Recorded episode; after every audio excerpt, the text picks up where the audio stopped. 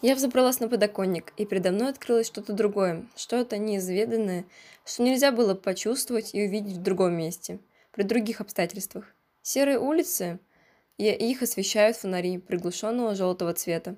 Яркие вывески повествуют о магазинах, они мелькают, тем самым отвлекая внимание и портят то странное ощущение, которое я испытываю сейчас.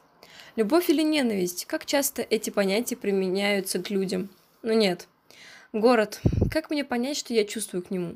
Я смотрю на эти пустынные, с редко проезжающими машинами ночные улицы и ощущаю что-то такое теплое и родное, знакомое в данном пейзаже. Но в то же время меня охватывает неприязнь к этому месту. Что это? Серые коробки с наигранной живостью в виде рекламы. Здесь нет ничего живого. Все закатано под толстый слой асфальта. Так, чтобы люди не вспоминали о естественной форме их происхождения и ситуациях, которые привели их к такому положению. Хорошо это или плохо? Многим нравится находиться в этой духовной и физической духоте. Они чувствуют себя комфортно и лишь изредка нехотя выбираются за пределы их обитания. Другие же здесь не живут, а существуют. Им не доставляет радости ходить по таким улицам, дышать этим воздухом. Им бы туда, где все зелено, и одна краска сменяет другую. Как же о многом можно подумать, сидя на подоконнике в своей маленькой комнатушке, отгородившись от нее лишь занавеской.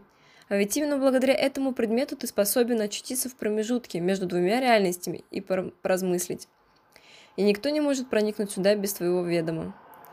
Это маленький мой мир, который я делаю лишь со своим мишкой сидящим у меня на коленях и тихо соглашающимся с моими рассуждениями. Именно он поддерживает меня во всем, давая необходимые, но, к сожалению, безмолвные советы.